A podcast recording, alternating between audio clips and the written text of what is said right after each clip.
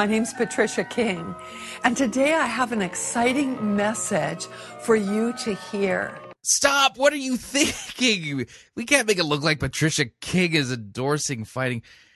Hi, folks. Chris Roseberry here. Just want to remind you, Fighting for the Faith is listener-supported radio. That means we depend upon you, your generous gifts, and your financial contributions to continue to bring this important radio outreach to you as well as to the world. And unfortunately, we don't have the major cash resources that Patricia King does, but we have you, our listener audience, to help support us financially so that we can keep bringing this radio program to you and to the world. If you don't already support Fighting for the Faith financially, you can do so by visiting our website, fightingforthefaith.com. When you get there, you'll see two friendly yellow buttons. One says donate, the other says join our crew. When you join our crew, you're signing up to automatically contribute $6.95 every month to the ongoing work and mission of Fighting for the Faith and Pirate Christian Radio, and there are perks to being a crew member. Just keep listening to the program to find out what the latest perk is. And, of course, if you would like to make a one-time contribution, you could do so by clicking on the Donate button, or you can make your gift payable to Fighting for the Faith and then send that to Post Office Box 508, Fishers, Indiana, zip code 46038. All right, on to the program. We loved making it. We hope you enjoy listening to it. Here we go.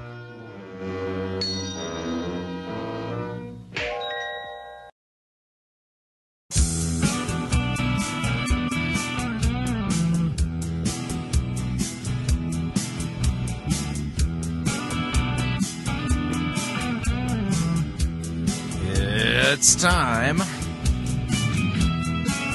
for another edition of Fighting for the Faith.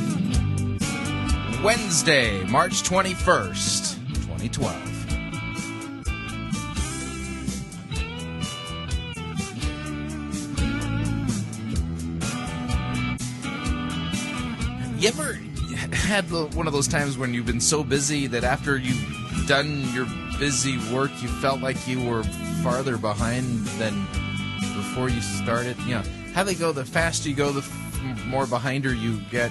Never mind. Having one of those days.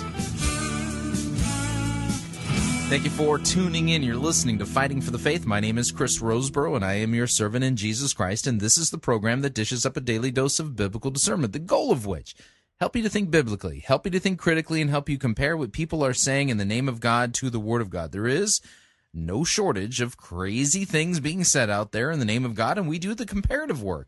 You know, testing, you know, Berean style, putting it under scrutiny to see if what is being said is, well, biblical, is solid, is, well, can be trusted, is if that's what the Bible really says. We try to have a little fun along the way. But the other thing we do on a weekly basis, we do at least one episode of Fighting for the Faith that I call a light edition. Now, that doesn't mean that the topic is light, not, you know, like light beer or, you know, fewer calories or, you know, things like that. In fact, in many senses, it might actually be denser. It might be more. The content may be thicker. But the idea is that the light edition, it's a singular topic. And we've been working our way through a series of lectures presented by Dr. Michael Horton of the White Horse Inn.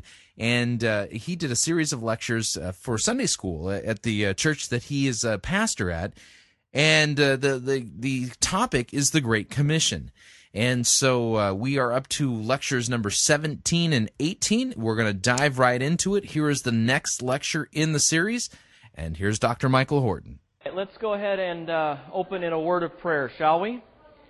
Our dear Heavenly Father, we thank you for the word you have spoken to us through your servant this morning, for confirming that word with the supper. We thank you for the prayers that you have encouraged us to offer and that you have heard, and for the blessing that you have given us in this last hour. We pray now, Father, that we would be able to think through a little bit more what it means for us to be recipients of this kingdom that you are building week after week, year after year, even throughout this pilgrimage, and what it means not only to continue to nurture those who are near at hand, but to reach those who are far off, as many as the Lord our God will call to himself.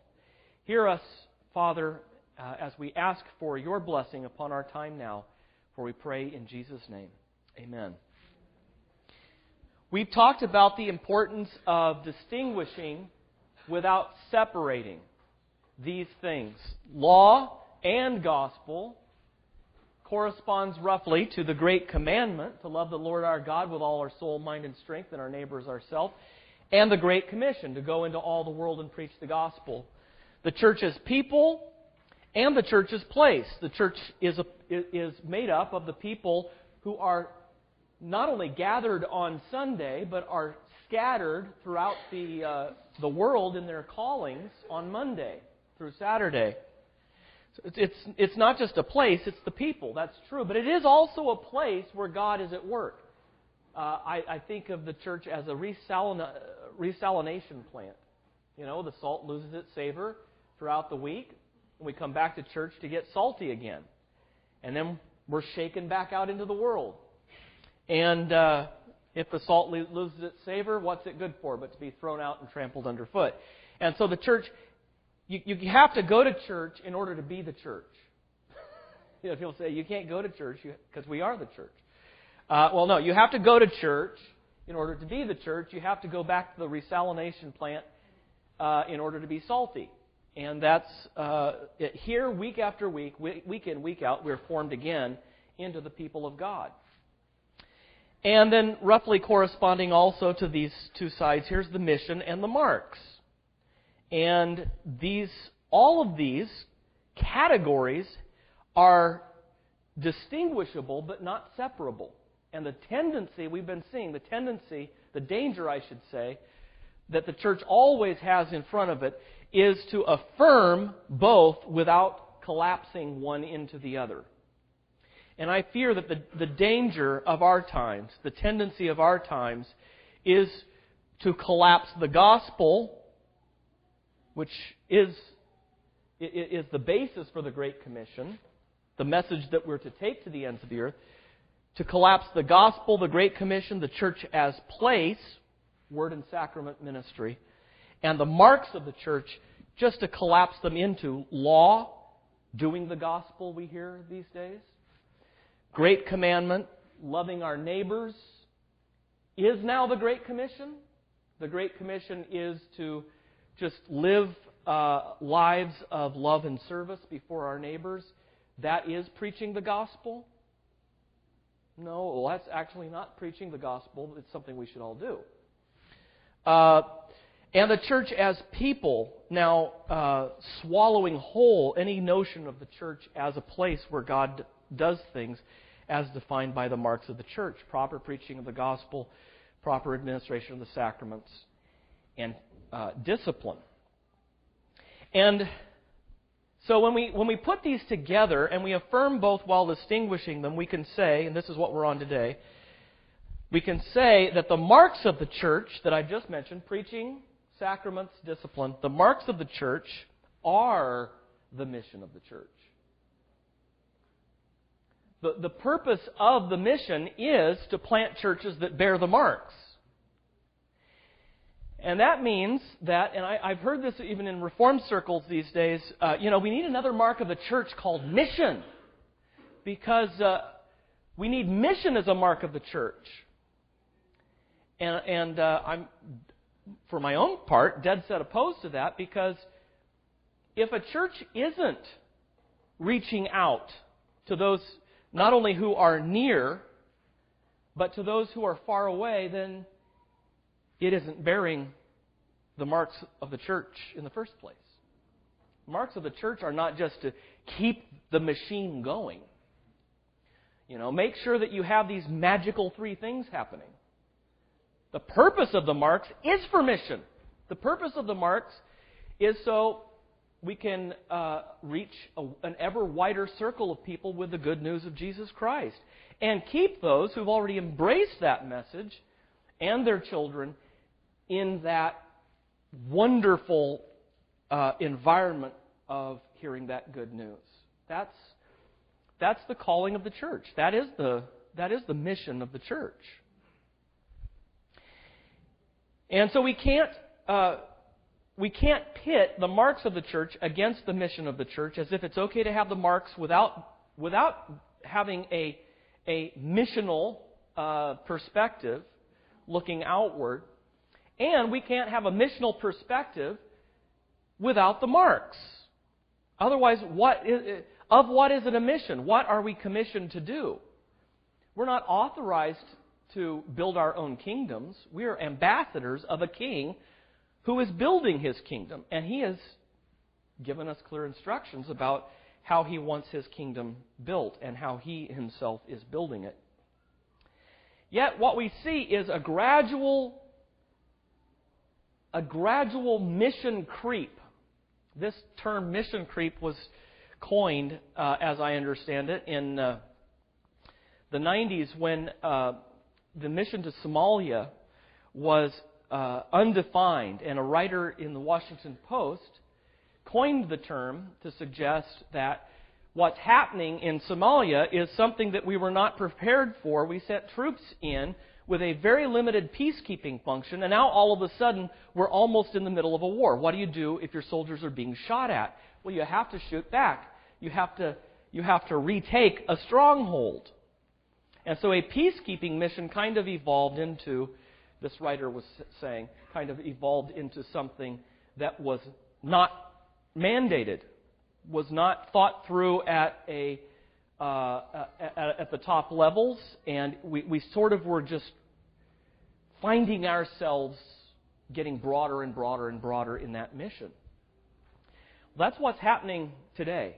The gospel is being defined now as almost anything and everything that's pretty and nice, and gospel music, gospel this, gospel that. And mission now has come to mean just about anything and everything. And so there's a danger of mission creep. In the 1960s, this was already happening in mainline liberal circles. Harvey Cox at Harvard Divinity School wrote a book in 1965 called The Secular City, in which he said, the insistence of the reformers that the church is wherever the word is rightly preached and the sacraments are rightly administered will simply not do today. Rather, the church appears wherever a new inclusive human community emerges through social action. And that, what's really interesting here is now we're hearing conservatives say this, but it's been said for a very long time by American Protestants. And a lot of this comes out of the legacy of Charles Finney. Charles Finney said that the church is a society of moral reformers. Now, it makes sense if your theology is about what human beings do to bring about their own salvation and the transformation of the culture. Charles Finney made it very clear that he didn't believe in original sin. He didn't believe that we were totally depraved. He said we were in exactly the same situation Adam was before the fall. We can say yes or no. And justification comes, he said, only by exact, absolute, personal obedience to all of the stipulations of the law. And thus we are every moment justified or not justified, depending on our obedience. He says, it is illegal and impossible for one person to die in the place of another person and bear his guilt. So he denied the substitutionary atonement.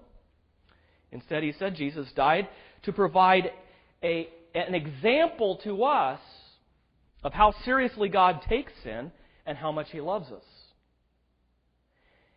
And so consequently, we don't need a supernatural rebirth either. He says it's simply a philosophical result of the right use of techniques. Get the right program, get the right techniques, the right gimmicks, and you're going to have a much greater sales success than you would have if you had simply followed these traditional things that the church has done that are getting us nowhere, like preaching week in and week out. You got to kind of have a circus. This sacraments, good grief! What's all of this stuff? This isn't working. This will not do. We need new sacraments. The altar call. Let's do that one.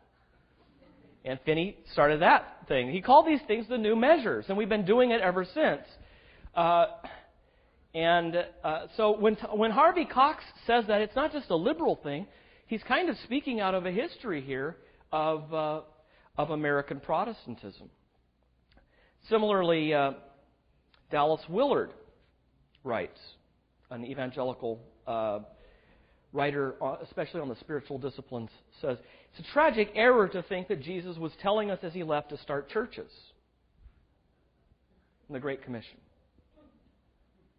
That sounds like he was telling us to start churches. It's where you preach the gospel, make disciples, baptize, and teach them everything I've commanded you. Instead, he says Jesus wants to establish beachheads or bases of operation for the kingdom of God wherever we are. The outward effect of this life in Christ is perpetual moral revolution until the purpose of humanity on earth is completed.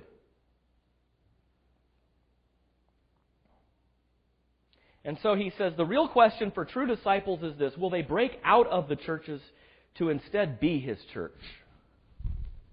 Will they break out of this and instead be this? Similarly, Dan Kimball, another evangelical writer, says, we can't go to church because we are the church. And so he draws the familiar contrast between mission and the marks of the church. Appealing to Darrell Guter's The Missional Church, Kimball thinks that things went wrong at the Reformation. So we're getting it from all sides.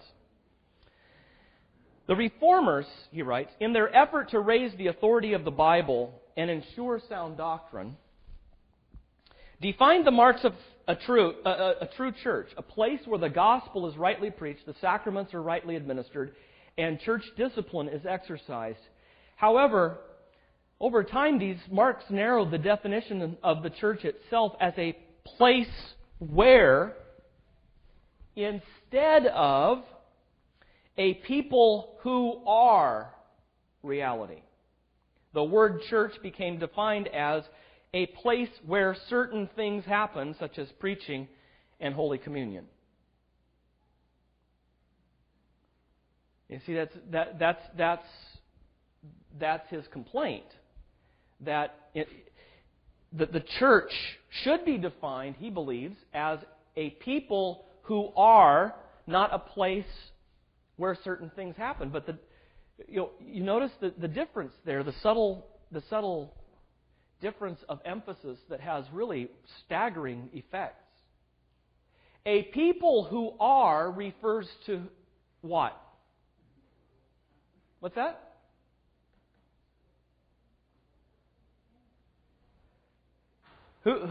It's about who? It's about us.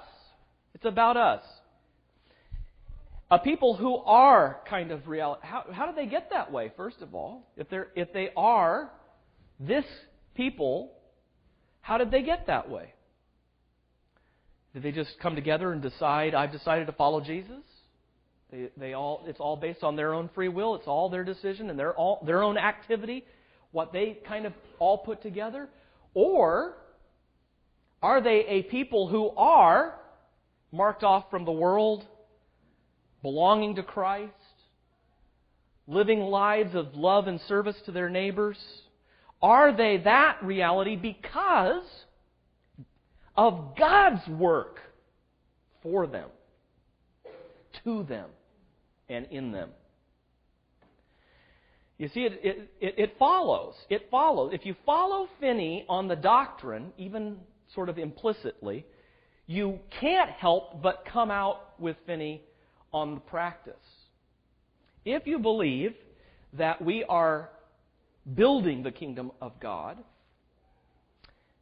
then you can't help but try to come up with the best methods for accomplishing that. But if you believe, as Hebrews 11 tells us, that we are receiving a kingdom that cannot be shaken, not building a kingdom, but receiving the one kingdom that can never be shaken, precisely because we're not building it, then the writer of the Hebrews says, worship, therefore, since we are receiving a kingdom that cannot be shaken, let us worship Him with thanksgiving in reverence and awe. See, that's the right response. The right response is thanksgiving. Not pride. And what we're seeing today really is the playing out of what Paul talks about in Romans 10 in the contrast between the righteousness which is by works and the righteousness which is by faith, which correlates precisely with what Pastor Fesco was talking about in terms of the theology of glory and the theology of the cross. In Romans 10, Paul says, the righteousness which is by the works of the law says, how can I go get him to bring him down? How can I go climb Jacob's ladder? Or how can I descend into the depths to bring him up from the dead? You know, how can we whirl him out of the tomb and really bring him to life in our midst as a congregation? And Paul says the righteousness of faith doesn't speak that way. The righteousness of faith says he is as near as the word of Christ which we preach. You don't have to go get him. He comes to you. You primarily have to do the hardest thing that it is for you all to do, Paul is saying, as human beings, especially us as Americans. You have to sit down and shut up. You know, it's the hardest thing to do. The hardest thing is not to build a kingdom, however you define it. The hardest thing is to receive one. That's the hardest thing. And yet that's exactly what God is doing in our midst. We are receiving a kingdom. And that's wonderful. That actually frees us up to be witnesses wherever God has placed us with believers and unbelievers alike. That actually liberates us. That frees us up. We're receiving a kingdom. Wouldn't you like to be a part of this kingdom we're receiving? From the Great Commission and the Book of Acts, we hear of a kingdom that descends from heaven and expands to every nation precisely through the marks of preaching, sacraments, and discipline. The whole book of Acts is about how the kingdom of God spread through preaching, sacraments, and discipline. The apostles preached a sermon about Jesus Christ as the fulfillment of the whole Old Testament. Many people there responded and were baptized, and they brought their whole households, in several instances, brought their whole households to be baptized. And then they were looked after and cared for in both their spiritual and material needs. So we have to go to church in order to be the church. In 1 Corinthians 14, Paul upbraids the Corinthians for their spiritual immaturity, illustrated in chaotic, messy worship. I just read one evangelical missional writer who says, church has to be messy. He says, the way we have it, for example, is, there's one station where some people go for a labyrinth if they want to, another place where they go just to pray alone if they want to, another place over here where they can go sit in chairs with a conversation and talk, where God is a conversation partner there, and another place where they have icons, and people can go over there and do the icon thing. And he says, sometimes, we'll all kind of walk back together and sit down and take communion together. He says, it's a very messy enterprise. He says, sometimes someone will get up and talk about what it means to them. And he says, that while the children are playing with the communion bread because it's usually sourdough, jalapeno. And he says, but church is supposed to be messy, not in order and decency. But maybe he can get away with that because so many Christians today don't remember that verse, apparently, where Paul says that worship must be done decently and in order. For God is not a God of chaos, but a God of order. And so what we're getting right now is not just a kingdom we're building, but a kingdom over which we rule. The whole idea of being ambassadors, representing a king who really has pretty much decided how he's going to do it and what he's going to say. and just sort of gives us the script and says, here, do this. We want to get creative. We want to get creative with the gospel. We want to get creative with the Great Commission. Finally, the trajectory that leads to private spiritual disciplines on the one hand, or transformative conversation and cultural activity on the other hand, instead of the ordinary means of grace, threatens to turn the visible church not into a community of receivers who are renewed by the Spirit through the means of grace, but into an internet cafe where really the communion of saints itself is vanishing. This is actually being argued today by some evangelicals like George Barna, who suggests that within 20 years, most people will get all of their spirituality online and won't need to bother with this inflexible time shifting where they have to make room in their very busy Sunday schedules with sports and entertainment for church, for getting together as a... They can just get it off the internet. Because it's all about doing, and you can get all of the rules and instructions and resources that you need online. Of course, what you can't get online is bodies, including the body and blood of Christ. It's really hard to get wine out of your laptop. You can't be baptized online. You can't. I'm sure soon there will be some way. Somebody will figure out how to make water squirt out of the speaker or something.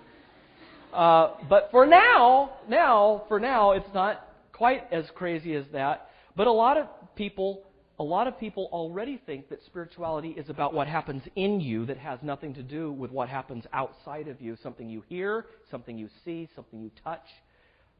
Human bodies being transformed by the grace of God in communion with each other. In other words, we're becoming Gnostics, following that ancient church heresy that really threatened the early church, which divided the soul from the body and said everything on the side of matter is evil, and everything on the side of spirit is good. Now, not many Christians today will say that it is evil, but they will say it's what happens inside us directly, immediately, spontaneously by the Holy Spirit. It's not what the Spirit does through earthly means, earthly society, earthly formation, the means of grace over a long period of time. And, one of the things that causes mission creep in a culture like ours is it's not quick and it's not easy. It's a lifetime. It's suffering, as we've heard. It's not a theology of glory; it's a theology of the cross. One emergent church leader echoes Barna's fascination with the disembodied fellowship of the saints. He says, "I consider Uber blogger Bob Carlton in San Francisco one of my closest friends, although we've never been in the same room." It's one thing if the wider culture is going in that direction. We should do everything we can as neighbors, just as neighbors who love each other, to caution against even culture going in that direction. But for churches to go in that direction is to deny one of the articles of our creed. We believe in one holy Catholic and apostolic church and the communion of saints. That's an article of the creed. And yet this writer says, emergent churches are like a wiki church. You can't drive to an office building, park in a parking lot, and walk in the front door of Internet Inc. When it comes to the Internet, there's no there there. It exists, but as a scale-free network with lots of hubs. The term wiki comes to refer to an Internet technology that always allows any user to modify the content in a database with few or no restrictions. Wiki is a Hawaiian word meaning quick, and wikis are developed to be quickly and easily accessible. One can look at the qualities of Wikipedia and analogized them to many other scale-free networks, including the emergent church. He goes on to say, yes, there will still be a few traditional churches that focus on the preaching of the Word and administration of the sacraments and discipline and all those things. But he says, there are still payphones, too. He says, if you ask why we're a church, why we come together, why we're family, he says, Roman Catholics would say, well, because we're Roman Catholics, we're related to the Pope institutionally, and he says you'd ask the Presbyterians, and they would say, well, we confess the same faith. Glad he. You're always nervous. What's he going to say? The Presbyterians say. They confess the same faith. If you ask us, he says, it's because we're a group of friends.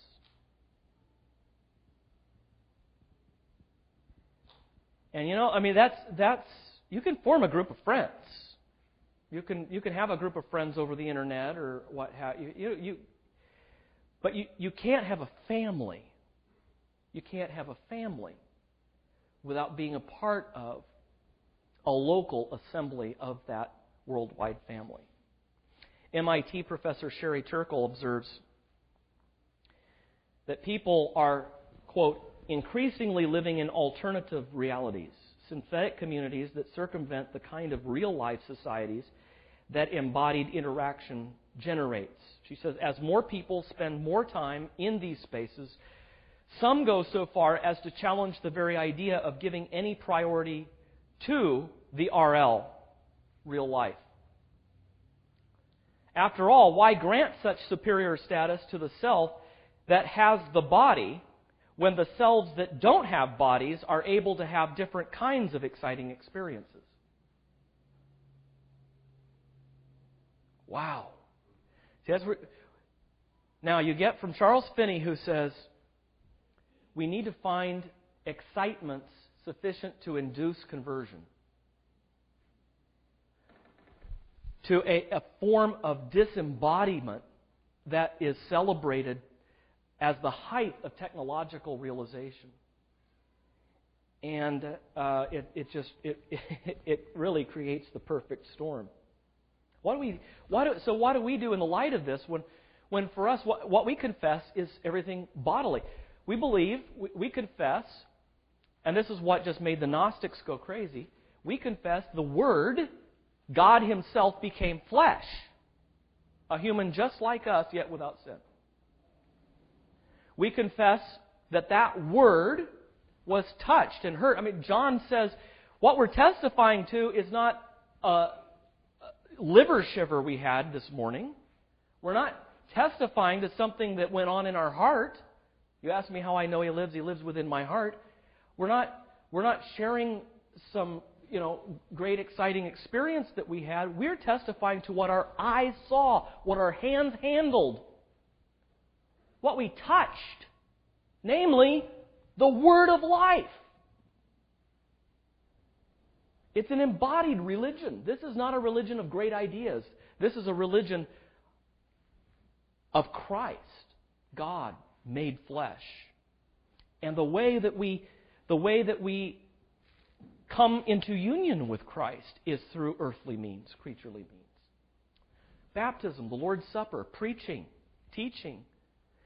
And what it creates is embodied. A fellowship of real live, heart-beating, pulsating, flesh and bone people coming together with coughs and aches and frustrations and hurts and hopes, and being formed into nothing less than that anticipation of the marriage supper of the Lamb, where people from every tribe, kindred, tongue, people, and nation are gathered for the feast that never ends.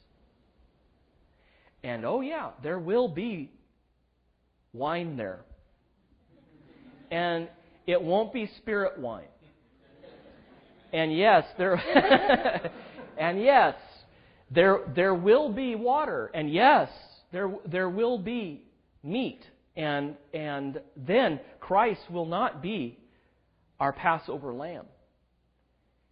He will be the one who turns the meal into the feast. He will be the one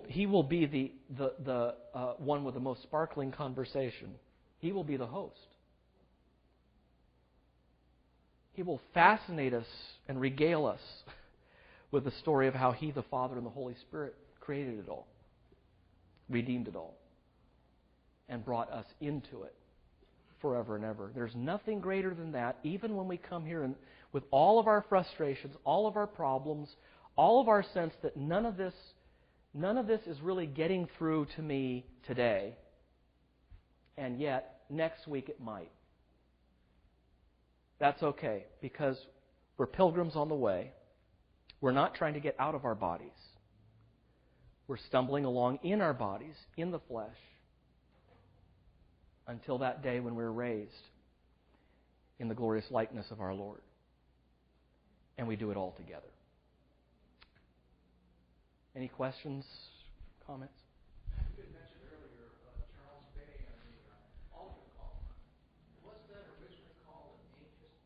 Mm-hmm. Yeah, Jerry asks, how do you get from anxious bench to altar call? Because it was originally called the anxious bench. Originally what happened was if the Lord was dealing with you, or somebody thought that the Lord was dealing with you, you would be moved, or would move yourself down to the front rows. Just so you guys know, you're in the. You should feel very anxious.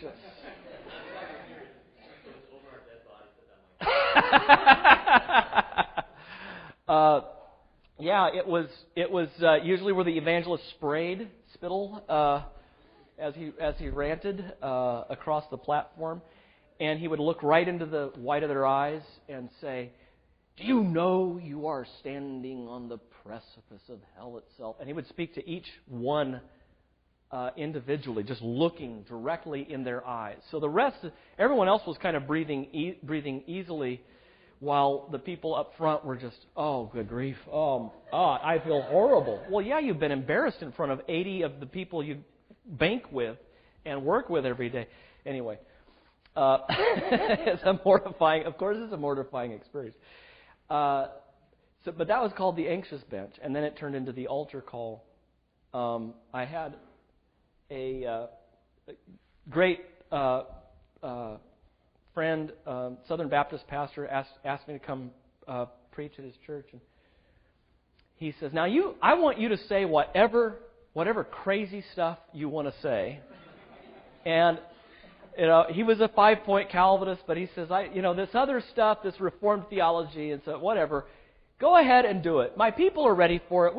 We're now really excited about hearing about the Word of God, and we will talk about it, and we'll judge for ourselves whether we think it. So come on in and give both barrels. So I wanted to be contextual, and so I said, when I grew up Southern Baptist, we had this thing called at the end of every service.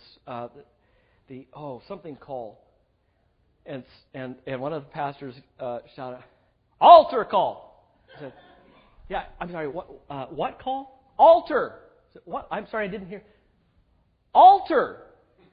I said, "Wow, interesting." Because we in the Reformed tradition, we got rid of altars in the Reformation, and we have tables for the Lord's Supper, and people are invited to come forward to that sacrament.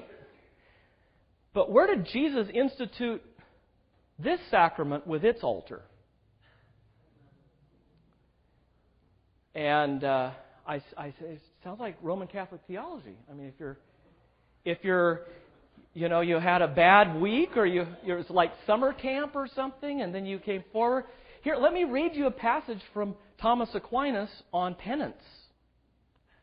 He calls it a second plank after making a shipwreck of your faith. And first it requires sorrow, and then contrition, and then a deep desire not to do it again, and then confession, and then the priest absolves you, tells you that you have done what needs to be done, and now you're forgiven of your sins. I said, what stage doesn't happen in an altar call? And one of the pastors says, boy, if you think that any Roman Catholics here, you're about as lost as a ball in tall grass. But by the end of it, we had this great conversation, and there were several pastors there who were listening and kind of taking it in. I really do think that there's this righteousness which is by faith that is content with the means that God has provided where He comes down to us.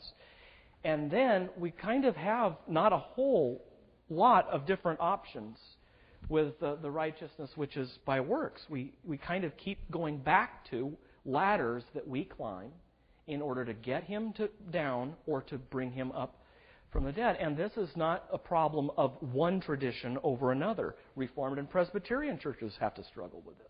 This is who we are till we die. This is what we're being sanctified from, a theology of glory. And it will always be our native tongue. It'll always be our natural default setting. And one more question, and then we'll close up. Yeah. The mission of the church is planting church. And planting broadly used. Planting, overseeing, continuing to the very end. Peter's statement, the promise is for you and for your children and for all who are far off. It's concentric circles. It's not just the covenant community. It's the covenant community expanding its borders to include people who were once not a people.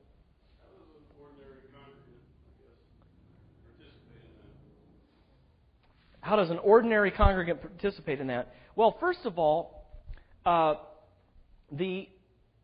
participating in the public means of grace, the Great Commission originally was given to the apostles. And the apostles passed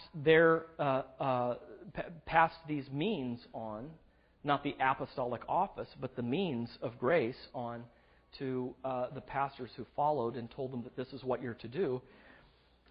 But then also believers were witnessing to Christ in all of their circumstances.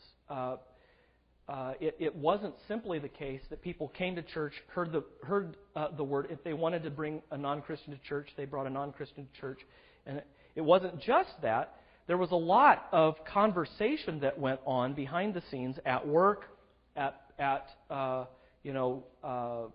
company functions, at social events, and so forth. That's where ministers can't go. Ministers can't get into business, medicine, janitorial services, carpentry. Ministers can't do that like the people in their congregation. The people in their congregation are going to have a lot more witness effect than the pastors themselves. But hopefully they will bring people into the sphere of the public means of grace, and that's where God turns a house into a home.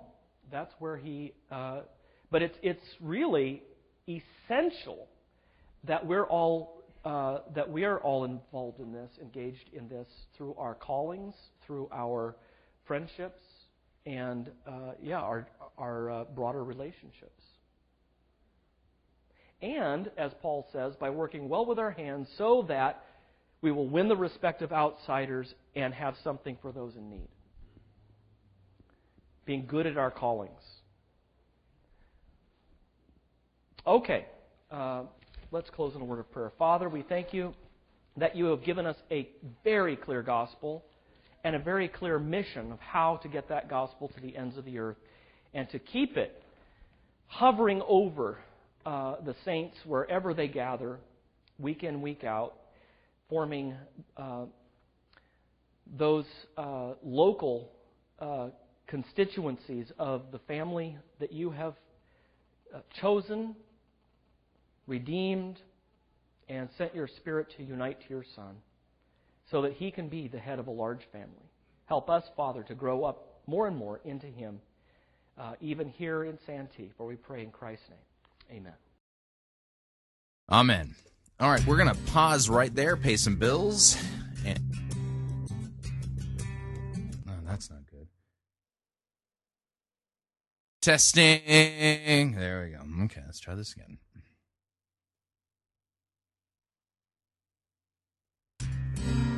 All right, we're going to pause right there, pay some bills, and we'll be right back. When we come back, we will be listening to lecture number 18 in the Great Commission series by Dr. Michael Horton. You're not going to want to miss it. We'll be right back.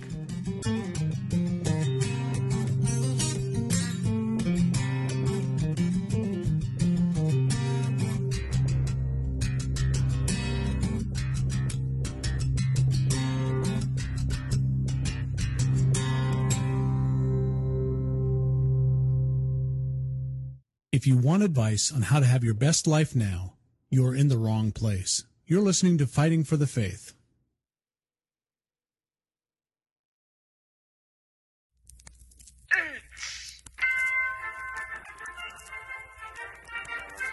Max Holliday's Birdcage Theater presents Church Day Select.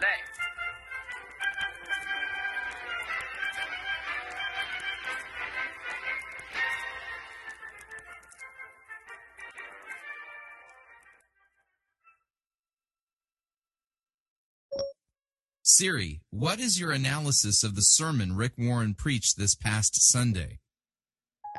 Let me think about that. Here you go.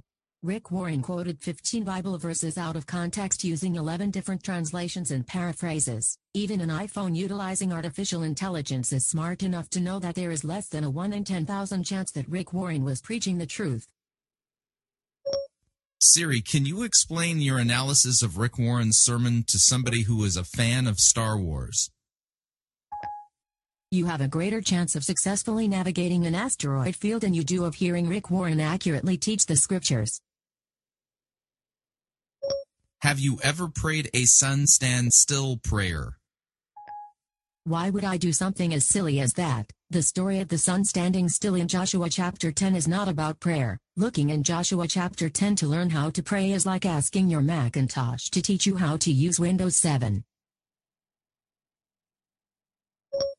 What do you think of Joel Osteen's sermons? Is this a joke? No, this is not a joke. I'd really like to know what you think of Joel Osteen's sermons.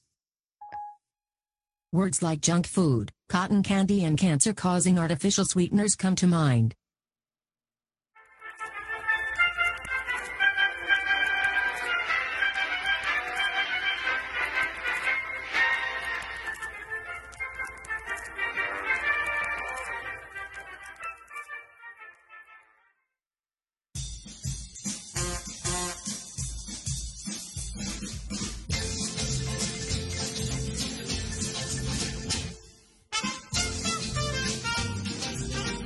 Keep more of your money in your pocket. Hi, Chris Roseberry here. If you're planning to travel anytime in the near future, then don't pay more for airfare, hotel rooms, or rental cars than you need to. Longtime Pirate Christian Radio featured advertiser Cheap O Air can save you a Tijuana taxi load of money on all of your travel needs. Plus, Cheap O Air has a seasonal promotional code for all of our listeners that will save you an additional $10 off of Cheap O Air's already low prices. Visit piratechristianradio.com/cheap, write down the promo code, and then click on the banner, and then book your travel today. Again, that's piratechristianradio.com/cheap.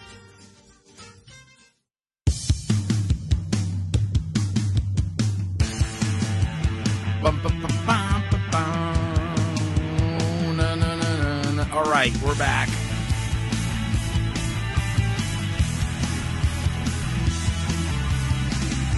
Warning, listening to Fighting for the Faith could cause you to become supremely dissatisfied with your church, especially if, well, your pastor's not preaching the gospel to you.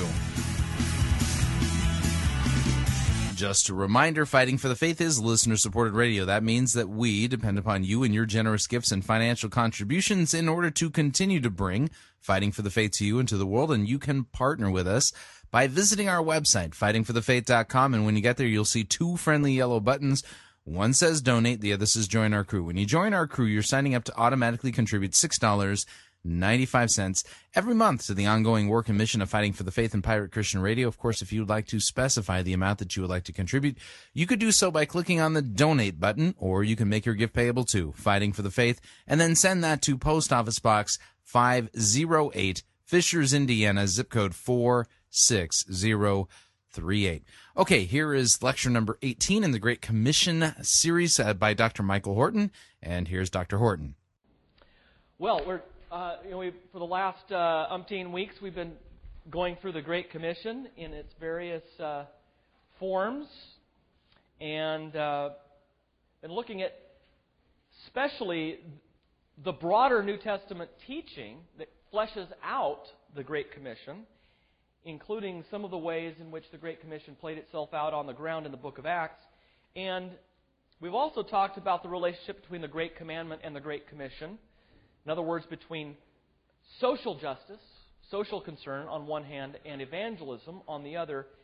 And now I want to address a question that sometimes comes up, especially when we're talking to people outside of Reformed churches who worry desperately that we've joined a cult because we don't believe in evangelism anymore or missions, because if you believe that God has chosen some to be saved, then of course you're going to be anti-missions.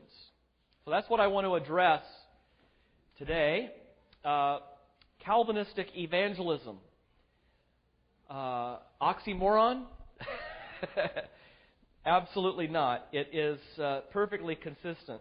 I want to look at two things. This week I want to look at the historical answer to this question.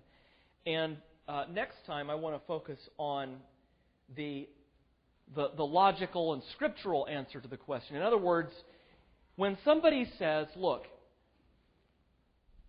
if you become Reformed, you're no longer going to evangelize, you're not going to be interested in missions, they usually have a logical point in mind. They assume a false view of what election teaches, a false view of the relationship between God's sovereignty and human responsibility, and then leap to the conclusion that on the basis of those premises which we do not hold, we must be opposed to evangelism. And so what I would like to do before I even address that part of it is to address the historical question. William R. Estep, a noted authority on Anabaptism and professor at Southwestern Baptist Seminary, asserts that, quote, logically, Calvinism is anti-missionary. If election is true, evangelism and missionary effort are exercises in futility, end quote. And that's a view that a lot of people hold, a lot of people assume. But the first question to ask in responding to an assertion like that is, what has actually been the history? So before I even address the logic of his argument, if election is true, evangelism and missionary effort are exercises in futility, I want to look at the historical question of whether, in fact, Reformed churches did think it was an exercise in futility. If Reformed missions is not an oxymoron, then it's one of two possibilities. Either they evangelized and were engaged in missions in spite of what they believed, or because of what they believed. But of great consequence is the answer to that question: has Reformed theology and have Reformed churches contributed to missions? The only way to get rid of the caricatures is by actually looking at the history. First of all, missions in the Reformation era. Now, a lot of people say the Reformation wasn't very interested in missions. You can read historians of missions, and they say the Reformation was really not a great era in the history of missions. And so let's start there. Let's start with the Reformation era and then work up. It all depends really on what you think the Reformation was. If you think the Reformation was much ado about nothing, then of course it was a distraction from the real mission of the church, namely taking the gospel to every person. However, if it really was a recovery of the gospel, and people from the Outer Hebrides near the North Pole of Scotland, all the way to Ottoman-occupied Eastern Europe, embraced the gospel for the first time, at least they said they did, millions and millions and millions of people, then the Reformation was the greatest missionary event in the history of the church since the Apostle Paul. It all depends on how you look at it, what you think the Reformation was. At the same time, the first wave of missionaries sent to far-flung regions in the early modern period were Roman Catholic monks. And that made perfect sense. Historian of missions Ruth Tucker observes, worldwide missions was not a major concern of most of the reformers, just holding their own in the face of Roman Catholic opposition and breaking new ground in Europe were significant achievements in themselves. And there was little time or personnel for overseas ventures. One thing that historians point out, too, is that Roman Catholic missionaries always traveled with government-sponsored explorers or conquistadors, conquerors. And so the missionaries were you know, on the payroll of the king. And they were sent along with the explorers and conquerors. Missions went hand in hand with empire. Well, what empire did Lutheran and Reformed churches have? They were trying to survive. They were being persecuted. And so it wasn't exactly a missionary-friendly era in the history of Protestant missions. Fred Cloister adds, we know how difficult it was for the reformers to propagate the gospel within Europe, under governments controlled by Roman Catholic princes, kings, and emperors. Practically every door to the heathen world was closed to Calvin as well as the other reformers, because the world of Islam to the south and east was guarded by Turkish armies, while the navies of Spain and Portugal prevented access to the recently discovered New World. Pope Alexander VI, in 1493, gave the Spanish and Portuguese crowns exclusive rights to these areas, and later popes and treaties reaffirmed these donations. So the popes said, here is the title deed to the New World, to Spain and Portugal. Not exactly a free enterprise zone for religion. In addition, as Ruth Tucker notes, Martin Luther was so certain of the imminent return of Christ that he overlooked the necessity of foreign missions. And that's partly true. There was Luther, like many of his day, thought that the Great Commission was only given to the apostles. Now, I argued as we went through that, it was given initially to the apostles. That was the original audience, just like Galatia was the original audience of the book of Galatians. But that it's still in effect. The Great Commission is still in effect, and there is special office, pastor, elder, deacon, and broader office. All Christians exhort and teach and admonish each other, and also bring the gospel to their friends, relatives, and neighbors, and so forth. So, but Luther did think the Great Commission was specifically given to the apostles, and they had fulfilled their mission. It wasn't for us. Anyway, it doesn't matter because Christ is going to return very soon. Lutherans did become involved in early Protestant missions, and especially with the rise of Lutheran pietism. Tucker notes, Calvin himself was, at least outwardly, the most missionary-minded of all the reformers. He not only sent dozens of evangelists back to his native France, but also commissioned missionaries, along with a number of French Huguenots, to establish a colony and evangelize the Indians in Brazil. It's a famous mission. In fact, it was the first Protestant missionary enterprise in the New World. Sent from Calvin's Geneva. Calvin is the pastor, and he's the one who commissioned the missionaries. the leader of the group defected to the Portuguese and allowed the Jesuit missionaries to come in and slaughter them. So all of the Calvinist missionaries were slaughtered by Jesuit missionaries. The whole Jesuit order was founded to destroy Calvinism. That was the main. That's why the great universities, or Roman Catholic universities, are Jesuit, because they wanted to counteract the rise of the great Reformed universities. They're called God's Marines, not by Protestants. There's also Jean Delary, one of Calvin's favorite theology students, who was one of the missionary martyrs there in Brazil. And so what was Calvin's response when he heard word? Same response that he had when he heard that the class of 1545 had just been slaughtered in France. Sent another class. And it was said that a diploma from the Geneva Academy was your death warrant. And that's true for... So Calvin was sending missionaries all over the world, and especially all across Europe.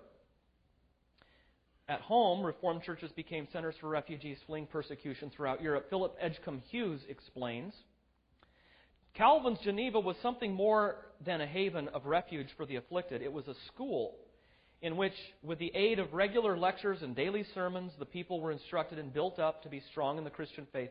Even more significantly, it was a school of missions.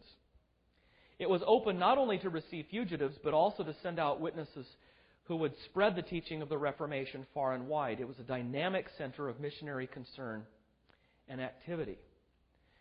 And so many fanned out from Geneva to France, Italy, Poland, England, Scotland, all over. In fact, the Ottoman Empire, where Islam had taken whole sections of Eastern Europe, ironically, the Sultan allowed Reformed churches to flourish under his part of the empire that was under his control, while the Catholic emperor was slaughtering them.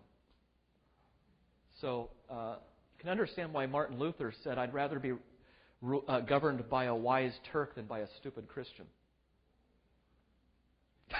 That really got everybody's attention then, too. In 1561, 1 year alone, 142 graduates. Now remember, these are the days when 142 graduates of anything was a large class. 142 graduates were commissioned by the church in Geneva as missionaries abroad. In his native France, the tiny bands of evangelical Christians that had formed scattered churches here and there, barely escaping martyrdom, barely holding on, swelled to over 3 million by 1562. In fact, at one point, the population grew to the point where over half of the French population was Reformed.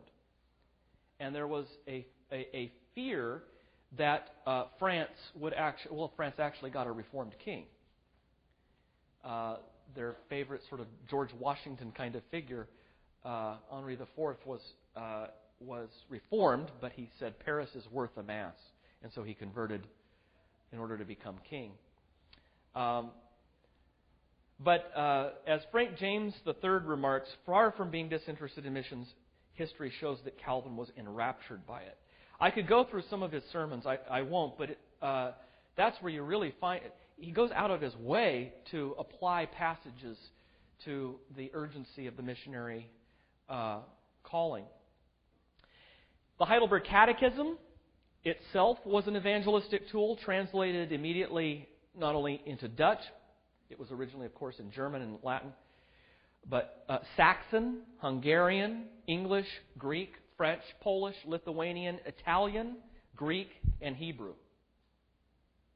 It was immediately translated into Hebrew by a Reformed Orthodox theologian, Tremelius, because he was a converted Jew and he wanted to bring the gospel to his brothers and sisters according to the flesh.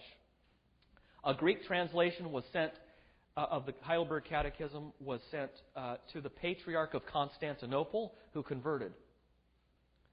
The Patriarch of Constantinople signed the Canons of Dort, the Heidelberg Catechism, and the Belgic Confession. And so, for a brief and shining moment, Eastern Orthodoxy embraced the 5 points of Calvinism. And then he was assassinated in his bed by a Jesuit missionary. And subsequently, the Eastern Orthodox Church held a council just to say, he doesn't speak for us. That patriarch was a bad patriarch, embracing such a horrible thing as Calvinism. A school was established in Leiden, the Netherlands, simply for training missionaries. The early missionary success throughout Southeast Asia, Sri Lanka, Sumatra, and other regions was truly remarkable. In fact, the Canons of Dort that give us the so-called 5 points of Calvinism explicitly underscore the importance of the missionary mandate to proclaim the gospel promiscuously and indiscriminately to every nation and every person.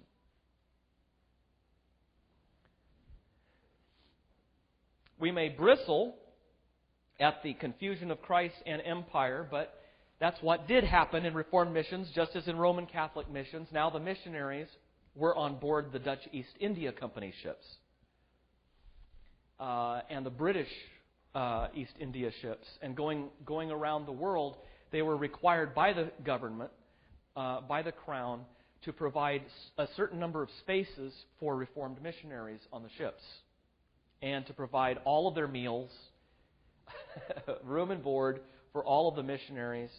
Oh, and by the way, anyone who was converted, the rule that came down at the Synod of Dort itself, was that anyone who is baptized upon baptism loses his slavery and has to be set free. And, the problem of Christ and empire was a lot of the Dutch East India people wanted to keep the missionaries quiet because they had a little economic interest in having them quiet. Let's move up a little bit in time.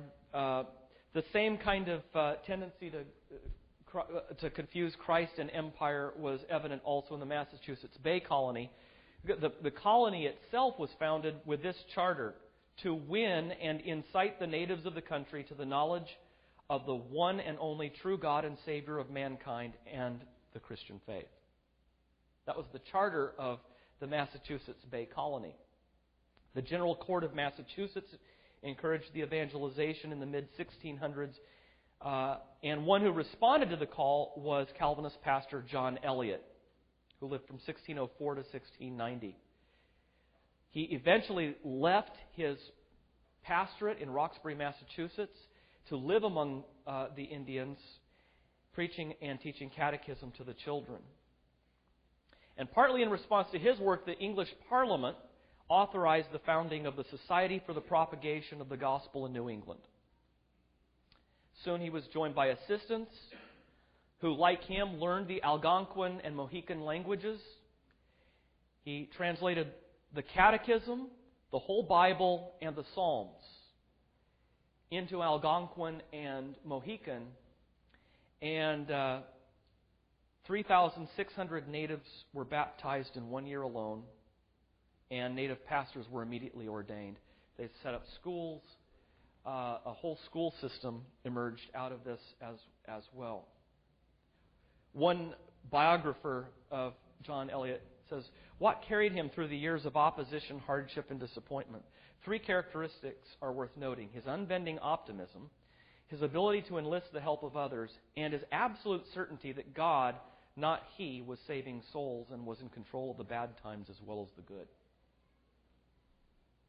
Evidently, that basic conviction that we don't save anybody, God does, the sovereignty of God and His grace, was actually a motivating factor. We could talk about the Mayhew family. The Mayhew family came to Martha's Vineyard, bought it from England, and settled it with Senior Mayhew becoming the first governor of Martha's Vineyard, with the whole purpose of converting the Indians there to the Christian faith. His son carried on his work, and then when his son died at sea on a trip to England, the Senior Mayhew, at 85 years old, carried on the work with his grandson. And so now three generations of missionaries with 300 Indians converted in the first year. And they all went to study first. They went to there's always been this profound sense that people abroad deserve to have as well-trained ministers as people at home. And so missionaries were trained just like pastors of any settled congregation. They were expected to learn Greek and Hebrew. They were expected to learn church history and the whole range of Christian teaching. Could mention David Brainerd, another example, 1718 to 1747, who worked with the Indians in western Massachusetts under the Scottish Society for the Propagation of Christian Knowledge. Brainerd himself noted in his diary, "It was surprising to see how their hearts seemed to be pierced with the tender and melting invitations of the gospel when there was never a word of terror spoken to them." In the mid-1700s, Eleazar Wheelock sought to bring Indians and white settlers together for mission training in Hanover, New Hampshire. And so this training center in Hanover, New Hampshire, was a missionary school for whites and Indians to be trained together. And then they said, as often happened, as with Harvard, out of these missionary centers, they also need liberal arts training, classical liberal arts training. And so it grew into a college. But the charter of the College of Dartmouth was that it had to be emphasize missionary training for whites and Indians together, along with a liberal arts curriculum. And there always would have to be as many Indians as white students. In its heyday, Yale was a major training and missionary sending center. In fact, one of the main reasons Yale was founded was because Harvard became Arminian and then Unitarian, and so the disgruntled Calvinists went off and founded Yale, and immediately it was founded as a missionary center, not just as an egghead place, but as a missionary school. And then the Presbyterians came over and they founded the Log College for the purpose of evangelism and missions. They changed the name a little later to Princeton. And disgruntled people left Harvard because it was now not reformed enough and also wasn't interested in missions, and founded Andover. So, Dartmouth, originally Harvard, then Dartmouth, Brown, Yale, Princeton, all founded as Calvinistic missionary and pastoral training colleges. Soon, Calvinists were looking to Africa and Asia as the new frontier of missions. There were already Dutch Reformed missionaries in the South. Presbyterian Robert Moffat, 1795 to 1862, staunch Presbyterian raised by Scottish parents, raised on the Catechism and missionary stories, was the first to penetrate the African interior together with his wife Mary. The first white person to penetrate the African interior. Moffat's more famous son-in-law, David Livingstone, 1813 to 1873, became the more famous pioneer of African missions. The New York Herald sent a reporter to find him. Where is David Livingstone, the great David Livingstone? And Henry Stanley was sent to find him dead or alive. And the half-dead missionary was greeted by Stanley with the words, "Dr. Livingstone, I presume?" Although Stanley's medicine and food restored Livingstone's health for a while, he died a year later. But through that encounter, Stanley, who said that he was a resolute skeptic when it came to religion, said, "I was converted by him, although he had never tried to do it." Ruth Tucker points out that these missionaries, quote, "more than any other outside influence," these missionaries, more than any other outside influence, fought against the evils of colonialism and imperialism that sought to corrupt the missionary enterprise. Out of the Calvinistic awakening in Wales in 1772, the London Missionary Society was born. The whole London Missionary Society was founded by Calvinists. The Scottish Missionary Society, founded by Scottish Presbyterians, Scottish Presbyterian Mary Slessor, who proclaimed herself a wild lassie, became a pioneer missionary to West Africa in 1876 at 27 years of age. She was honored as the first female vice consul of the British Empire, but yet she said publicly, even telling Queen Victoria, that as much as she was obliged and was grateful for it, she was more honored to be working for the King of Kings. In 1915, at the age of 66, she was found dead in her mud hut. Robert Morrison was the first Presbyterian missionary in China, the son of staunch Scots Presbyterian parents, the first Protestant missionary in China, Presbyterian. And among his remarkable achievements was the first translation of the Bible in Chinese. German Reformed missionary Karl Gutzloff was commissioned by the Netherlands Missionary Society, sent to Indonesia, Thailand, and Manchuria, Korea, Formosa, translated the whole Bible into Cambodian and Laotian. Eventually, he established a base in Hong Kong, where in 6 years he trained more than 300 Chinese leaders as missionaries. One historian says, "People everywhere were flocking to hear the gospel messages, and the greatest news of all was that no fewer than 2,871 converts had just been baptized." In his words, Gutzloff's words, upon examination and satisfactory confession of their faith. So that didn't quite get in the way. Rigorous examination and confession of the faith didn't get in the way of missions at all. Jonathan Goforth, I love that name. He's called China's most outstanding evangelist. Was, together with his missionary wife Rosalind, a staunch Canadian Presbyterian. While the Roman Catholic missionaries were offering political and economic enticements to those who would convert, Goforth countered, quote, "We could offer no such inducements, and we have a horror of making rice Christians. We cannot fight Rome by competing with them in buying up the people." Nevertheless, God blessed his work tremendously.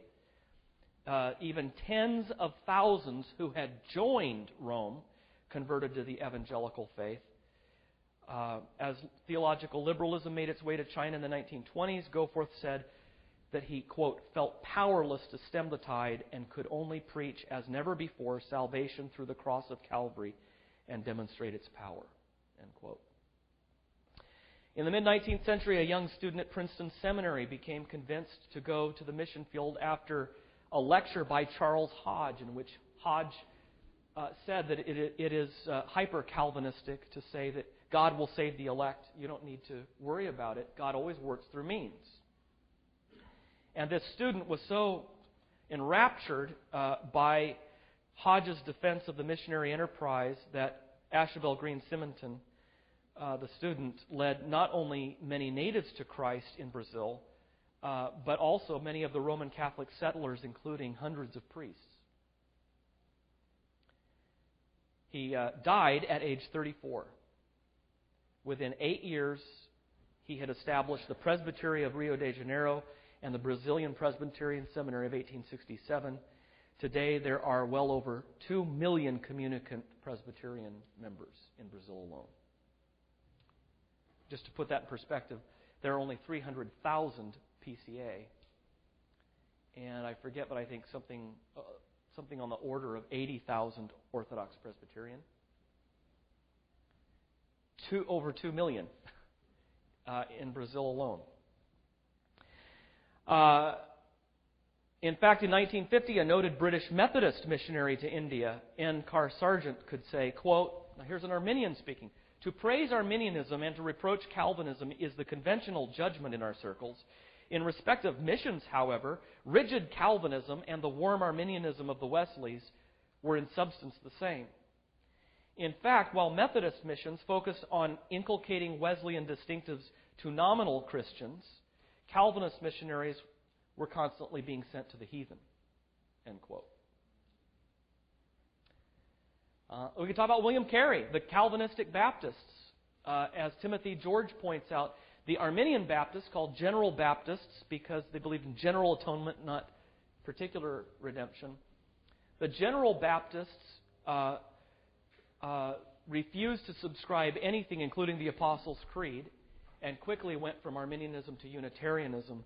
They never planted churches or had any evangelistic efforts at all. It was only the Calvinists in England, Calvinistic Baptists in England, who were missions-minded. Now, it doesn't mean that there were no Arminians. There certainly were in the Church of England Arminians as well as Calvinists who were missions-minded. But the Calvinists in every denomination were in the leadership, in the vanguard of founding these missionary societies. I could spend the whole, a year on what William Carey alone accomplished. It's really remarkable. I mean, he's in all the history books of India, just as a major figure culturally. Set up their school system, for example, translated a lot of their cultural works as well as religious works. Really just an amazing figure. Presbyterians were also early pioneers of missions in India. Alexander Duff arrived in Calcutta with his wife in 1830. And in addition to planting churches, established a network of schools, including colleges and medical centers and so forth, even to the point where the greatest problem was everybody wanted to get into these colleges without any profession of faith because they were just good schools. I could spend a whole month on the Korean Peninsula. North Korea was, for quite a long time before the Korean War, North Korea was predominantly Reformed Presbyterian. And a lot of the people who died in those early years were Reformed Presbyterian. The Presbyterian Church remains the largest denomination in South Korea. It's all because of missionaries, the work of the early work of missionaries. When emperor worship was called for, it was an OPC missionary who stood on the floor of General Assembly and said, "This is exactly the crossroads the early church came to when there was a pinch of incense to Caesar, and we will not participate in emperor worship." And they were persecuted. And now Presbyterianism is the largest denomination in Korea. According to reports in the 1930s, whole villages embraced the gospel en masse. During its heyday of orthodoxy, the Presbyterian Church in the USA was a major engine of world missions, including the pioneering work in Islamic nations like Egypt. In fact, to this day, Presbyterian missionaries are not only allowed, but have been welcomed in Egypt because they're not Christian Zionists and because they built the schools, the roads,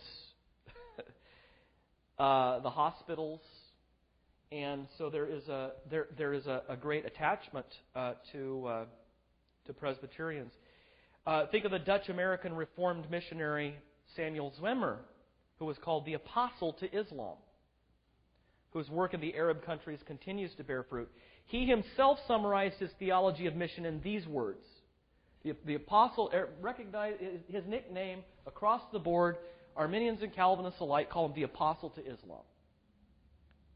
He says, with God's sovereignty as our basis, God's glory as our goal, and God's will as our motive, the missionary enterprise today can face the most difficult of all missionary tasks, the evangelization of the Muslim world. And the Lord gave him really amazing success. In fact, Presbyterians have been more involved than any other tradition in missions to the Middle East. Just go through very quickly. In Bahrain, the majority of Arab Christians and some Indians are members of the National Presbyterian Church. The Pioneer Mission Agency in Iran was jointly Presbyterian and Congregationalist, forming the Evangelical Church in 1855. Until recently, it was the largest Protestant church in Iran and has a disproportionate influence, especially through a network of schools, colleges, services, and medical schools. The Reformed Church in America pioneered missions to Iraq in 1889, joined by the Evangelical and Reformed Church and the Presbyterian Church, which became the United Mission. The oldest missionary work in Israel is sponsored by the Church of Scotland, begun in 1839. And the first mission in Kuwait and Oman were established by the Reformed Church in America in 1903. The largest Protestant membership in Syria and Lebanon is Presbyterian and Reformed. And the largest in Morocco is Reformed. So there have been some missions, is my point, is sort of where I'm going here. Scottish church historian T.M. Lindsay, in a meeting of the Reformed and Presbyterian Alliance in 1896, said that at least 25% of the missionaries on the field at that time were from Presbyterian and Reformed churches, and he wasn't even including the Calvinistic Anglicans, Baptists, Calvinistic Methodists, and other Congregationalists and other groups. One last bit of statistics. A lot of the criticism about Calvinism and missions has been coming from the Southern Baptist Convention, because a lot of people are nervous about the growth of Calvinism in the Southern Baptist Convention. This is just going to get out of hand, and then it's going to kill missions. And so, what do Calvinistic Baptists say to Arminian Southern Baptists to allay their fears? Well, one came from a PCA News report. No cause for worry. According to the official website, the Southern Baptist Convention sponsors about 5,000 home missionaries and more than 5,000 foreign missionaries. For a denomination of 16 million, that comes to approximately 0.000625 missionaries per capita. By contrast, the 310,000-member Presbyterian Church in America, which believes the Bible teaches election, has about 600 foreign missionaries. That's 0.001935 foreign missionaries per capita, commissioned and supported by the PCA. Although the PCA also has many home-based missionaries, those statistics were not readily available. Thus, the PCA supports 3 times more foreign missionaries per capita than Southern Baptist supports foreign and domestic missionaries combined. Similarly, the Orthodox Presbyterian Church, greatly disproportionate missionaries to its membership and influence, especially in Africa, Eritrea, and Ethiopia and other places. Just really remarkable story. The whole OPC was founded as a missionary movement because J. Gresham Machen took a stand against the rise of universalism on the mission field and with the missions professors at Princeton and Union. And he founded the Independent Board of Presbyterian Missions and was excommunicated, defrocked for doing that. Yet, and I'll close on this one, there are still 1.3 billion people on earth who have never heard the name of Jesus for the first time. 1.3 billion people. What we need today is to return not just to these missionary stories, but to the great truths that inspired them, that motivated them for a new wave of modern missions. In answer to this question, has Calvinism been death to missions? I think that we can safely reply no. It has been the engine, actually, of the greatest modern missionary movements that we have seen come down the pike. This is not to wave a flag and say "Hoorah for our side." This is to answer the objection that Calvinism or Reformed theology leads to a lack of interest in missions. Now, any church can lose its interest in getting the gospel out. Any church can become obsessed with getting the gospel right, not for the purpose of getting it out, but just for getting it right. And take pride in being correct without having a zeal, a heart for sharing that faith with others. And there are plenty of Reformed and Presbyterian churches that do that. We have to always be on guard against a kind of doctrinalism that is an excuse for correct mind without an inflamed heart. And what we see here in the examples that I've just cited is people in the past whose heart has been inflamed by the wonderful truths of the doctrines of grace, not just their minds being filled by these doctrines. Any questions or comments?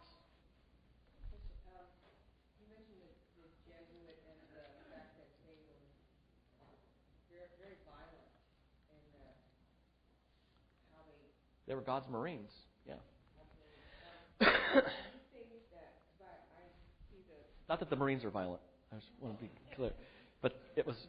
They thought of it as war. So. Do you think that the way that they carried out the mandate of Rome, that you see Islam today is very violent? Do you think it was a response to that? I don't know. No, well, no. Actually, there are different interpretations of the history, obviously, but there are periods, several periods, in which Islam was more peaceful than Christianity and more tolerant, and then there were periods when Christianity was more tolerant than Islam. The problem with both is they were Christendom and Islam were so completely had identified Christ with a culture, with a civilization, that they were both unable to think of their religion as a religion. It was a culture. It was a geopolitical civilization, and that a lot of the violence that Islam that characterizes a lot of what we know about Islam today, unfortunately, it learned from the Christians in the era of Constantine and beyond. Pope Urban in, I think it was 1390, in announcing one of the Crusades, came out on his balcony with all the French and Spanish killing each other. It said, if you want blood, bathe in the blood of the infidels. I declare a new crusade to the Holy Land. And so that term infidels actually comes from a whole history of Christians calling Muslims infidels. You read some of that stuff and you think, ooh, wow, that sounds kind of like what how Bin Laden talks about us. And it was how popes were talking about Islam. That's the danger whenever Christianity becomes tethered to a culture. Ooh, dangerous, dangerous. Then you get the King of Sweden with with Sole Deo Gloria emblazoned into his canons. Sola Gratia, Sola Fide, the banners. It's like a Ligonier conference, only with canons. Actual canons with people on the receiving end.